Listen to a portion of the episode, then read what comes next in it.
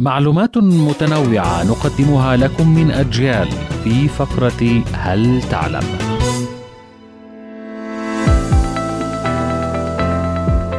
جسر أوريسنت معجزة فنية تحت البحر. الجسر الذي يأتي من السويد وينتهي بنفق تحت الماء يظهر مرة أخرى في الدنمارك، وهو يربط بين العاصمة الدنماركية كوبنهاجن ومدينة ماليبو السويدية. معجزة فنية تربط البلدين بجسر ونفق تحت البحر ويستخدم كطريق سيارات وسكة حديد ويتكون من ثلاثة أجزاء أولها من جهة الدنمارك ثم يرتفع النفق تدريجيا حتى يصل إلى جزيرة اصطناعية.